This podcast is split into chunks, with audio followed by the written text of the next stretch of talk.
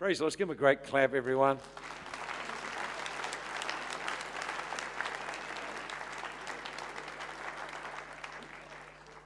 Praise the Lord.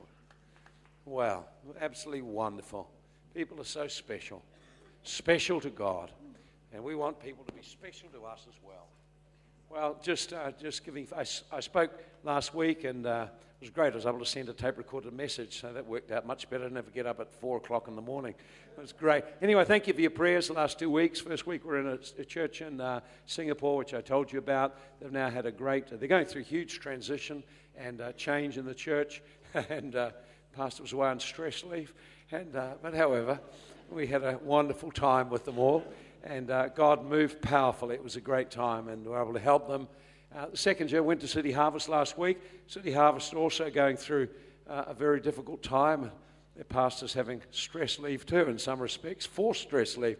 Uh, what's happened is they've had, uh, in the last uh, few years, have been saving and believing God for a, a, big facility in the center of the city, be meeting right out at the airport. Huge convention center out there that seats about 8,000 at a time. We've just been recently out. They had uh, a big conference out there, and there were about 40,000 people came to the conference.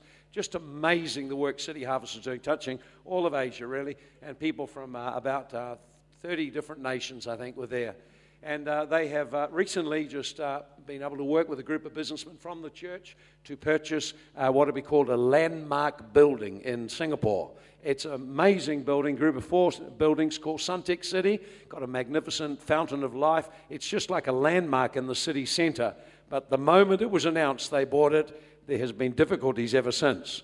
And so there's been tremendous upheaval in the, uh, in the city in the nation, tremendous upheaval in the newspapers, uh, criticism, uh, judgments from left, right, and centre all over the place. And uh, so they felt, in light of the criticism, they would go to the registrar of charities and say, Well, look, we just want you to understand we're open and accountable about everything we do. They laid out all their books for him to go through. He said, No, it's all right. We, are okay with it all. And uh, then, just us, immediately after the conference, Asia conference, uh, Kong was sitting with Yonggi Cho, and uh, the authorities came in, detained him, uh, and then and, and, a whole group of his key leaders and board members all at the same time took them away individually. No phone, no lawyer, no contact, and then uh, uh, a constant barrage of accusations for eight to 14 hours. And it's been relentless. It's not, it's not stopped. Of course, the media had a frenzy, and uh, so and Pastor Kong's had to lie low for the last three weeks or so uh, out of sight because of the frenzy that's created in the media. Uh, even his associate pastor, the photographers been coming, getting photos of their kids, anything they can get to get a photo. So the stress uh, and potential uh, uh, difficulties are, are, immense. So they did ask that we pray for them. I've never seen Pastor Kong under such pressure in my life. I know what he's like, and I know right now he is he is uh, struggling to believe in the midst of everything that's risen against him false accusations, judgments, uh, the scorn of a nation against him, to hold on to God in the middle of it, that God would be the vindicator and deliverer. And uh, so uh, I encourage you just to think of him and pray for him. We've connected with him over many years from when they were a church of 300 when I went in there, they used to have the security service in the meetings every Sunday. He would have to give his newsletter every Sunday, and then uh, he would be called in uh, at, without a moment's a warning to answer questions about why he's got so many young people in his church. What's his intention? Where's he going? Now they've got about 33,000 people in the church. Uh, it's just risen to a whole new level now.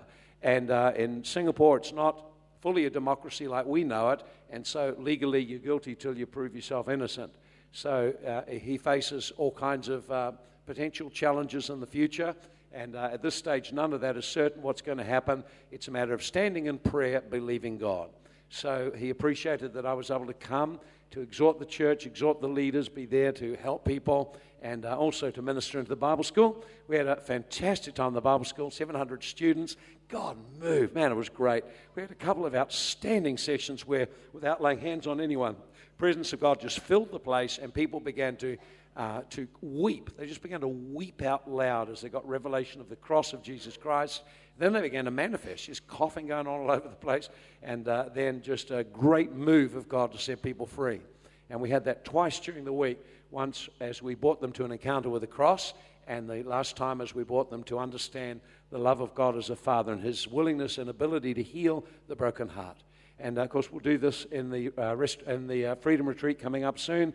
And I encourage you to come along. If you haven't been to a retreat, I don't know why you'd want to keep your demons. They don't help make life easy.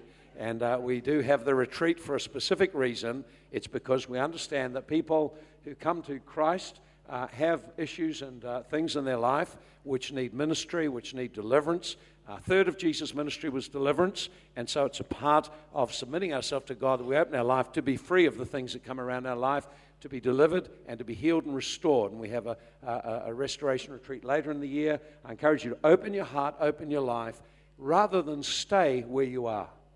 We don't want to stay where we are individually or corporately. So let's make decisions to move in our life. These encounter retreats are powerful points of time to engage God. They really work the best if you've prayed, fasted, and determined you're going to reach out to the God to set you free. However, they're not standalone events.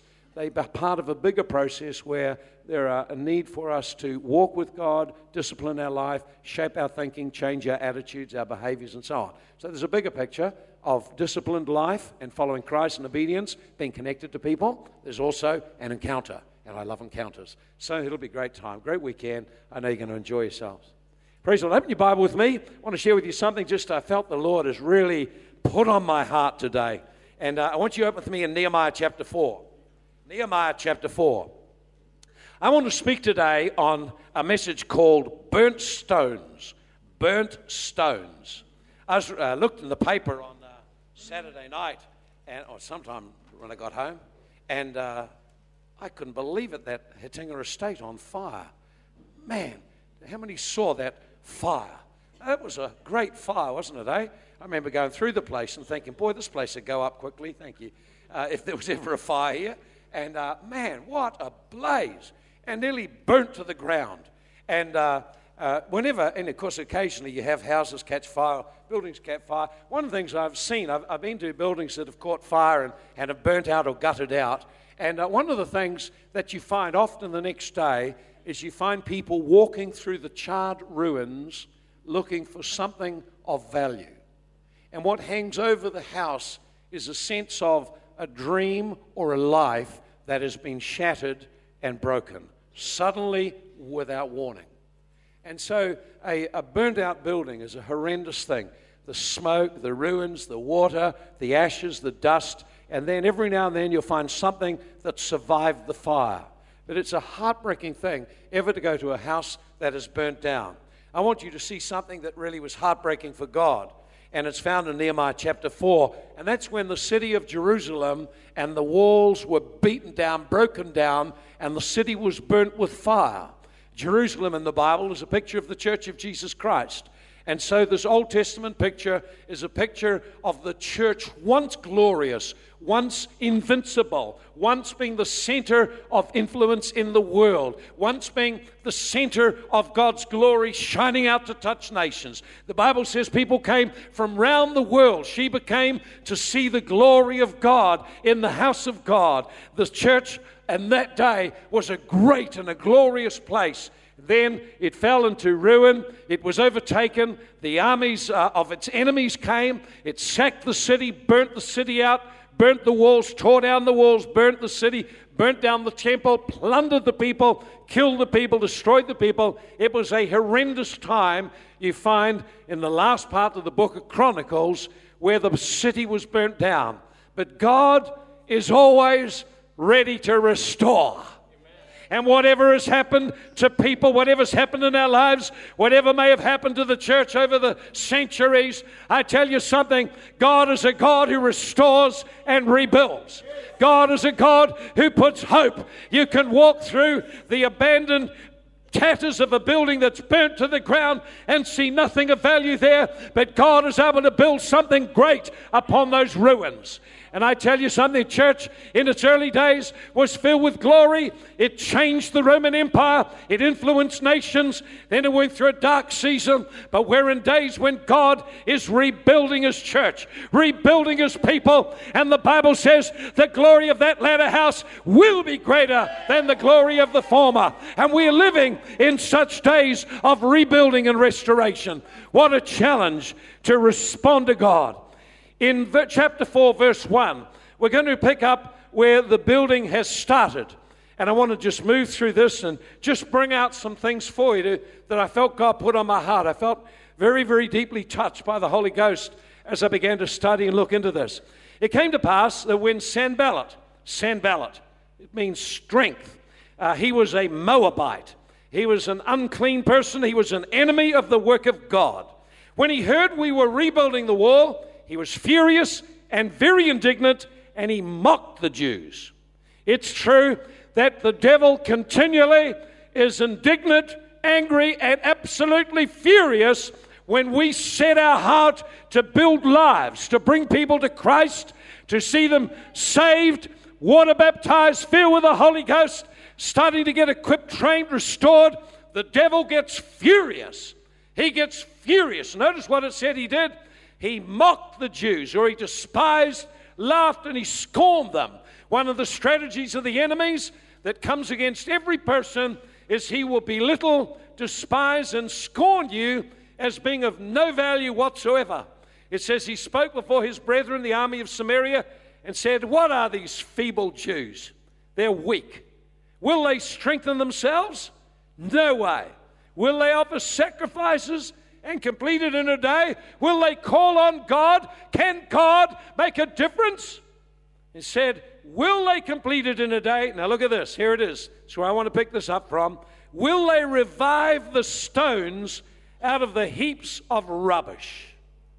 Stones that have been burned in the fire.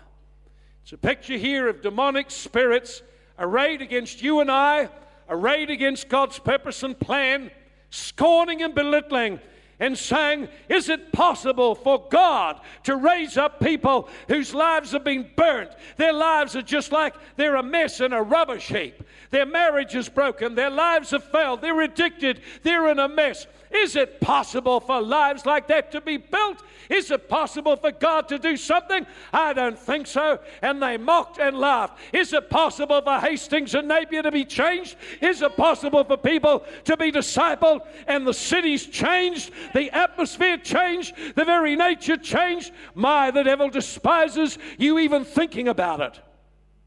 One of the things that we find is the devil constantly pressures our mind to doubt that God can raise someone up that you are praying for, that can raise someone up. They may be addicted, they may be in bondage right now, they may be living in sin, they may be in defeat, they may be a hardened person, and you look at them and you think, man, oh man, that's hard to get that person saved.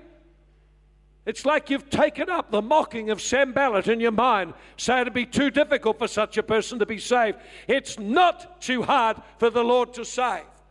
Not too hard for the Lord to save. It's not too hard for the Lord to save and revive burnt stones that were once great stones, part of a mighty city, part of a purpose and a destiny, but now burnt and reduced to ruins, smoldering, charred ruins. God can take a life like that, make something out of it. That's the God we serve. You've got to believe this. You've got to believe. And so God uses a picture from the Old Testament, and this picture is a vivid picture, and it's to put into our hearts a hope that what God could do in the lives of people you know, what God could do in your life, what God could do in your life. Notice rubbish. The rubble, rubble of a city that was once great. Dreams, that were once there, hopes that were once there. Now all there is is rubble. You can hardly believe or comprehend the scale of the rubble when a city has been reduced. And if you saw pictures of Berlin after the Second World War, burnt out buildings, great magnificent buildings reduced to rubble. Just rubble, rubble, rubble. You could hardly make your way through it. And, uh, and so it was with the city here. So when we're talking about burnt stones, what do we mean? In the Bible, the walls and the buildings were made not of wood, they were made of stone.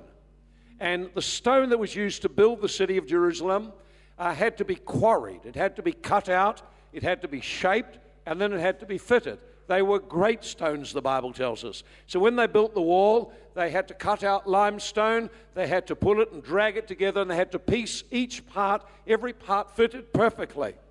And so when limestone is burnt by fire, it begins to become crumbly and powdered, and then it's very easy to break down the walls and break down the buildings.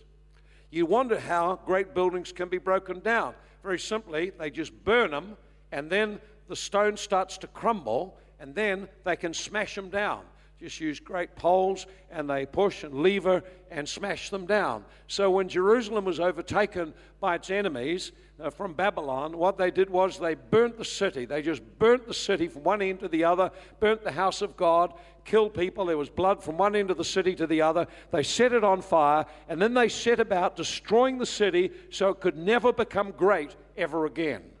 What a picture for us of how the devil desires to destroy the church of Jesus Christ, to burn out everything you and I try and build that's good and right and holy, would leave a legacy, and to raze it to the ground so all that you see is rubble.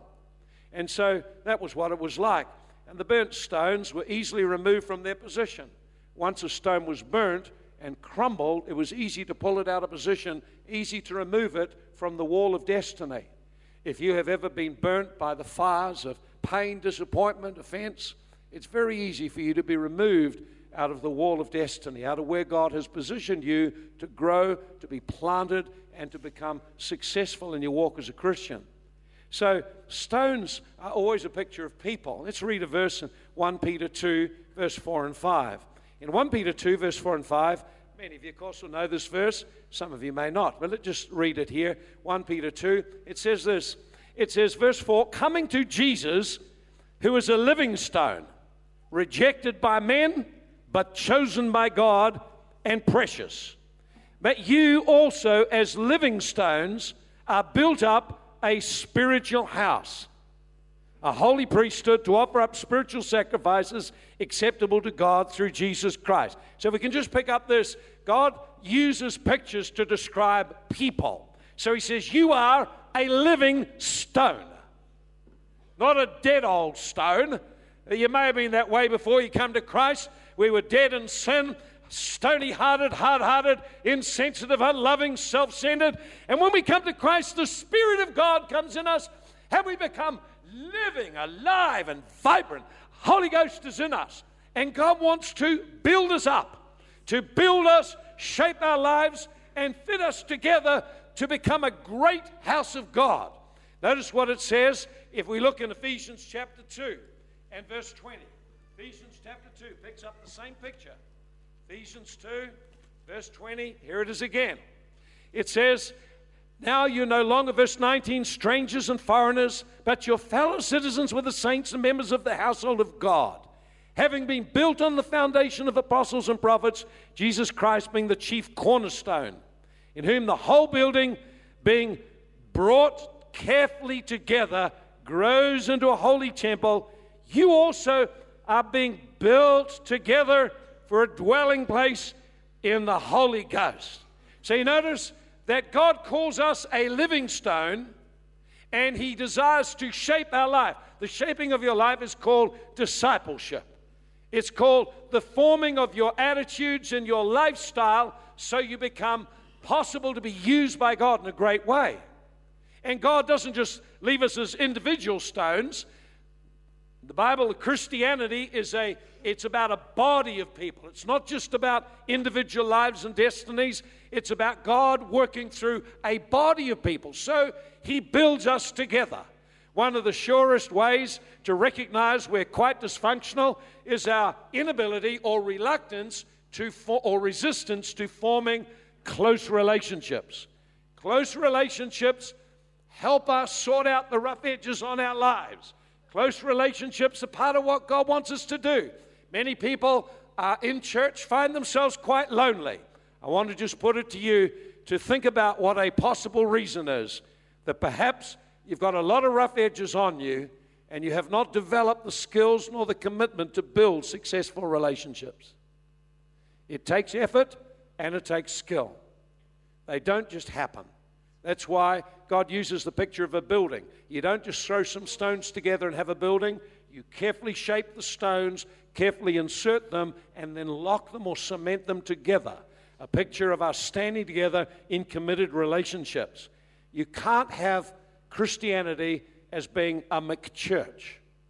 You walk in, walk out, have a meal, and go.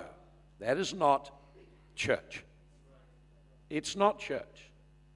It's just a modern version of non committed relationships. So God wants to locate us. So when the Bible talks about positioning and being positioned, God's talking about uh, your physical location, He's talking about your connection and relationships, and He's talking about your mindset, being positioned or having a certain attitude, way of thinking. So let's follow the thought there with these, with these stones. Notice what the challenge is. He said, Will they revive the stones? Is there any chance of restoring stones that got burnt? Well, you know, the houses that, were, that formed a great building of a city, all of these stones, now they're all burnt. I want you to just try and picture just a place full of rubble.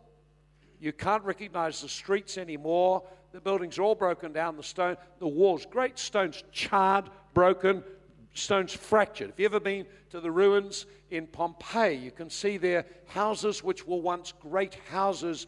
Now they're shattered, broken down. Stones are broken, columns are broken down. Nothing like its intended or former glory. So, how is it that we become a burnt stone? How do we become a burnt stone? There's probably four reasons that we become, or four ways that I've considered that you and I can become a burnt stone.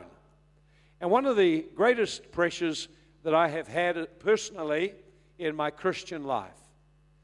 It's the pressure to let go being positioned where God wants me to be. It's the pressure to let go the commitments I've made to the Lord. It's the pressure to withdraw in the heat of battle from that which God called me to live out and to do. That has been, of all the things, the greatest pressure. And the pressure comes the most when you get burned in a fire. And fires happen. Some fires are ordained by God, some fires are lit by other people, some fires are lit by the devil. But fires are inevitable in life. We will all have fiery experiences. So the Bible talks about the fiery testing of your faith. So when we walk through a difficult season in our life, it's a what called the Bible calls a fiery trial or a trial by fire. What is at stake? What is at stake is your destiny, and what's being tested is the quality of your faith in God.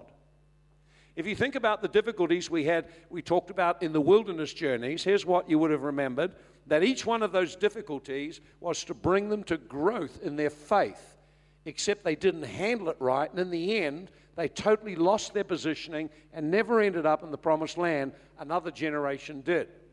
And so, what causes? Well, there's a number of things can cause you to get burnt. And when you get burnt, there's a tendency to want to withdraw from the place or the relationships or the mentality or commitments that God has called you to hold to. You think about a marriage going through pain and difficulty. Why do people quit?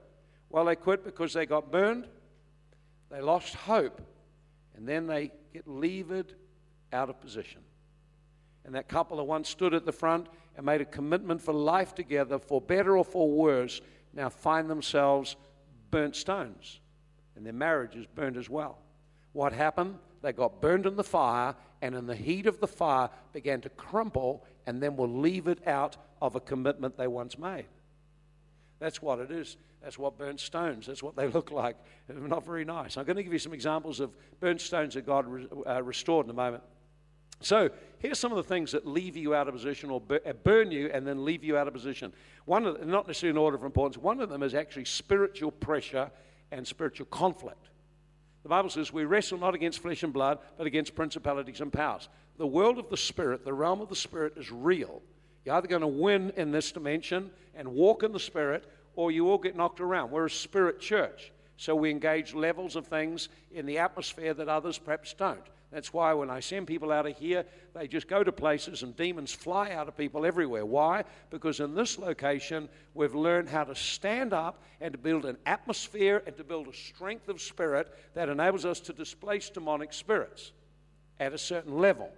So, but in the you come under pressure. And in my time as a, as a, as a pastor, over the years, I've had seasons where there's been immense spiritual pressure attacks by what I call witchcraft spirits. And I don't blame the demons. I just understand that when you go through a, a season of witchcraft attack, it knocks you around. It affects you with fear, it affects you with grief, affects you with confusion, affects you with uncertainty and discouragement. Elijah got burnt by that thing. In, in 1 Kings 19, Elijah uh, got burnt when he got attacked by one of those spirits that came against him. It was came against him from Jezebel. She sent these messengers against him. He got burnt and he lost his positioning in the spirit to lead a nation into victory. Now, the Bible is full of these stories if you know how to look at them. So, a burnt stone, remember, a stone is a person. A burnt stone is someone who's been through a fiery, painful experience and then they've crumbled and become dislodged from what God called them to be part of and to do. So, one thing is spiritual conflict and pressure. We become weakened and burnt and then withdraw. A second thing is painful experiences in relationship and life. Now, relationships aren't all smooth. I don't think you, anyone would doubt that. You think you're going on a great thing, and then suddenly all these problems come and difficulties come you never expected before. Relationships don't always go smoothly relationships have conflicts. Conflicts are a part of life. If you don't understand how to deal with and handle the conflicts, deal with communication, learn how to communicate properly, you will get burnt in the relationship. People come into church with this idealistic view that everyone here is perfect and it's going to be heaven on earth. It isn't heaven on earth if you hadn't found out. Heaven is up there, you know. When we die, we go to heaven. Here, we have people.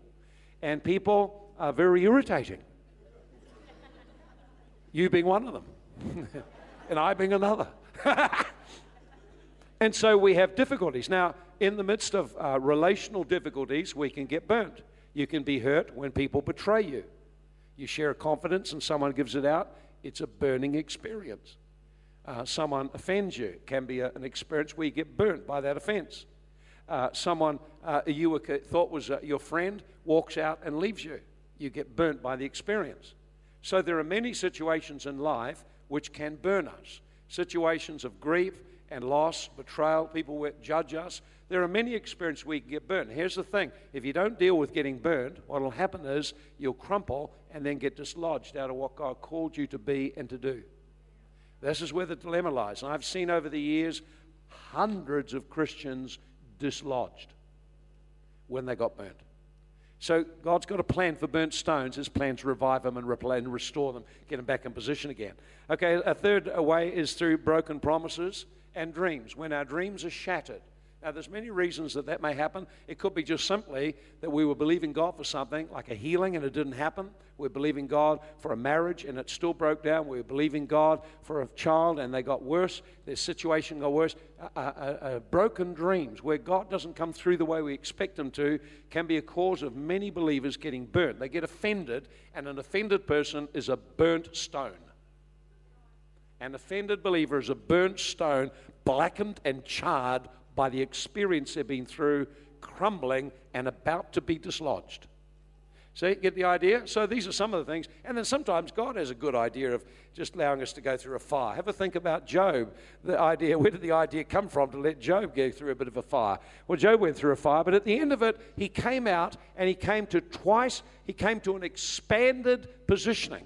He came to twice the blessing he had before because he handled the fire right. Think about Joseph. Joseph went through a fiery trial. He went through betrayal by his brothers. He went through uh, imprisonment. He went through false accusations and judgments against him. He went through a season of delay when God didn't answer his prayers. He went through a whole range of things. But when he came out, he, did, he came out and was positioned. And he wasn't a burnt stone, he was a living stone.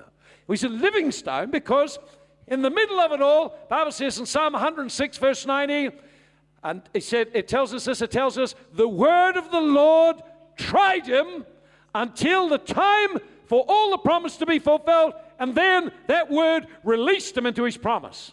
So he never let go of his trust in God, no matter what external circumstances. He never allowed what was around him to scorch him and burn him. He never held offense, never held bitterness, never held judgment, never held things that would hold him back. So when he came out, he was able to say to his brothers, Wasn't you sent me there? It was God sent me there. Don't blame yourselves. His heart was expanded by his fiery experience He was not a, a burnt stone at all. So let's go back into Nehemiah. Go back into Nehemiah. I want you to look at Nehemiah chapter 1. I want to share with you something there about God's heart for burnt stones. Heart God has for burnt stones. Right now, you might be burnt stone yourself. I was thinking, God, is that me? Burnt stone. Thinking, flip, I can smell smoke. That's not me. well, we think it's the other person that's burning, don't we? Turns out it was us. Nehemiah chapter 1. So, verse 3, he said, He got a message. Nehemiah got a message. And it said that we're in distress and reproach. Verse 3 The wall of Jerusalem is broken down, the gates burn with fire. When I heard those words, words, I sat down, wept in more many days, and I was fasting and praying before the God of heaven. So notice here Nehemiah. Nehemiah means comfort of God. Nehemiah is a picture of the Holy Spirit. And Nehemiah has a burden when he hears there's burnt stones and broken walls. The heart of God is to restore. God sees what you could be. He sees the possibility in a burnt stone. Someone else said just a drug addict. Someone said just a prostitute. Someone said it's a no hoper. God says, I just see a burnt stone and I can fix up the burnt stone. I can put it back into the wall of destiny and I can give it significance and purpose.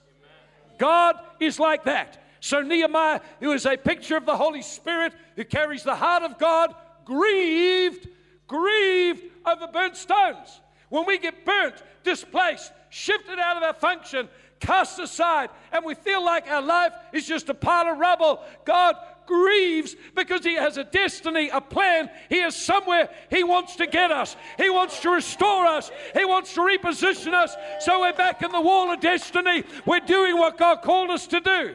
And God can do it. He never abandons burnt stones. Christians often do. God never does. Never does. Never.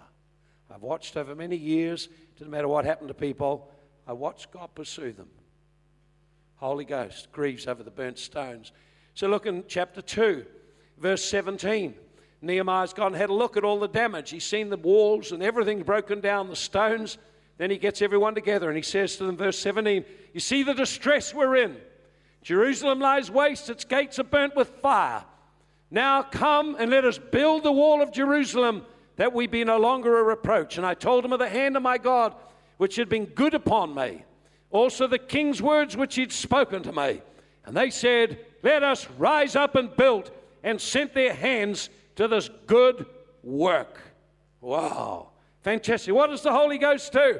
The Holy Ghost helps us get up. Notice what he says. He has a look at it, and he says, You can see it's a mess. You can see that life is broken down. You can see the church isn't what it should be. You can see faults, breaches, gaps, burnt stones everywhere. But he said, Look at this. Let us rise up and build. The Holy Ghost. I love him. This is what the Holy Ghost does. He helps us get up, He rebuilds our dreams, and puts us where we can be successful. That's what He does. So, what does He do? He inspires hope. He inspires hope. Said, You see what it's like? Come on, let's build it again. Let's get this thing back up again. Let's get the stones restored and in place. The second thing you notice that he does, he tells them of the hand of God on him. Draws attention to the hand of God and the words of the king. He draws attention to the word of God and the power of God, which are able to change our lives. The word and the power of God, the power of the Holy Ghost and the Word of God. They're able to rebuild you, they're able to restore you. You need both. You need the power of the Holy Ghost, that person presence of the Holy Ghost coming upon you, touching and restoring your life. You need the Word of God come in and rebuild, strengthen, lift you up again. It's how your life gets built. Finances may be a mess. You may be a burnt stone. Creditors are coming in like hungry wolves. Really? I wasn't prophesying, that wasn't a word of knowledge. but God is able to rebuild. It's able to get you out of that place. The cross is about forgiving debts. It's about getting out of debt, getting to a place of prospering. It's what God wants to do. So, how does God do it? Notice the desire of God to do it. How does God do it? Let me just give you some quick keys, and I want to give you a name of a person associated with each key. Number one, you have to want to be restored. If you're a burnt stone, if you've been burnt by life, burnt by circumstances, hurt, disappointed, let down, betrayed, felt, man, that's bad. Boy, this is, I'm really burnt. You can smell the smoke in your life. You know you're not functioning right, you're not connecting with God right, not connecting with His people right, you're not functioning where you ought to, and you know, I am a burnt stone. Listen, God wants to get you back up again, get you going again, get you into the right place, right positioning, right there. He wants you to fulfill your destiny. What do you got to do? You got to want to change. You got to want to come back to God. You got to want to. You got to want to. You got to want to. Jesus said to the man, What do you want? I want to be healed. Okay, we can do that. A good example of that is Naomi in the, in the book of Ruth. In the book of Ruth, Naomi, in a time of famine, when there was a time of lack, you can have natural famines, spiritual famines. It's a time of lack when it feels like there's no resources. You're drying up, you're dying, and you think, if I stay here, I'm going to, I'm going to die. And so, in the time of famine, what Naomi and her husband and family did, they went out and they went to Moab, which is a forbidden land. It's a picture of a believer in a time of stress, struggle, difficulty, pressure, lack, and they walk away from God, the position God had them, the place God had them. They walk away into an unclean place. If you see what happened to them, was, it was disaster for them. They, she came back and she, you know, she woke up one day. I've lost my husband. I've lost my sons. I've lost my future. I've lost my support. I have lost everything. She's a burnt stone. She says, Don't call me Naomi, call me Mara, bitter. I'm a bitter, burnt stone. But you know what she did? She heard that God was moving back in the land, and she said, I'm going to position myself back where God is moving. I'm going to get myself under the flow of the Holy Ghost again. I'm going to get myself where God is moving. Why? Because I'm hoping, believing that God can do something for me. She was a burnt stone that was restored when she made a decision I want to be restored. Say, second, you have to take the, face the reality of your and take responsibility of where you are. That's a hard one. It's easy to come up an altar call, get someone to pray for you, but actually, it doesn't really do the job. Wish it did.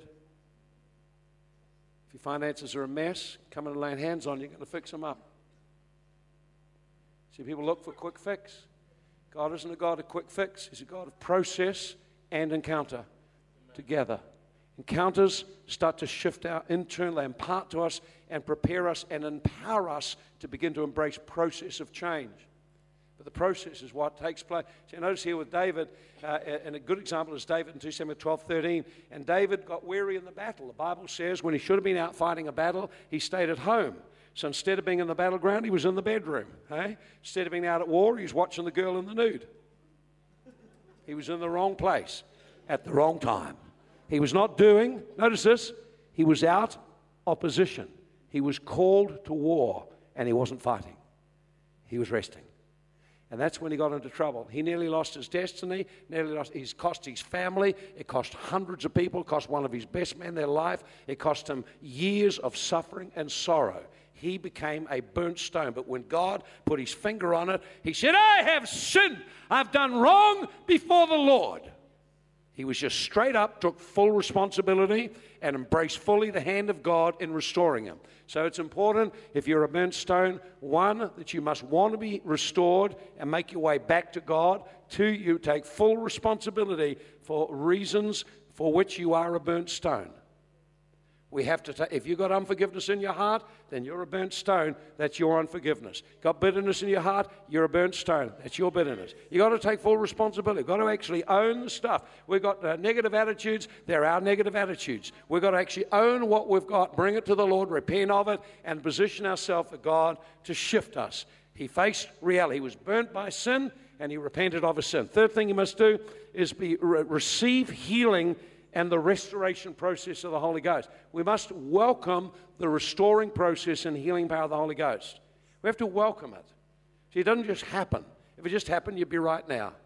We've actually got to welcome the Holy Spirit Himself and the process. A great example of this is Peter, and uh, we find in uh, John 21, verse 15. Remember Peter, now his problem, uh, David's problem was just uh, being weary of fighting and he just wanted to rest.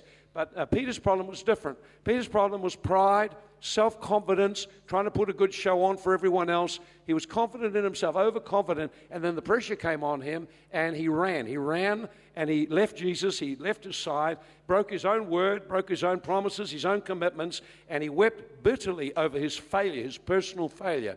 And you know what? When Jesus saw him, Jesus invited him to a meal and then just restored him. He said, Peter, do you love me? Do you love me?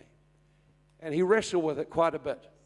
But he had to open his heart to receive the loving, restoring presence of God back into his life again. Sometimes when we've broken our lives or damaged our lives or we've failed, sometimes the hard thing to do is just to be open to be loved again. And he let God love him again. Love binds up the broken heart.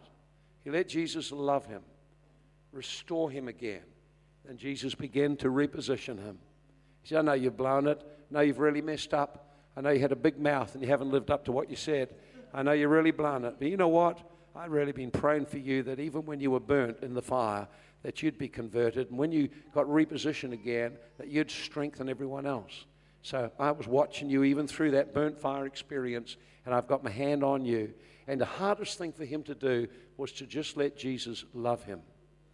You know, it's important we receive love. Now, sometimes the love of God comes through encounter, sometimes it comes in our devotions. But you know when it, many, many times it comes?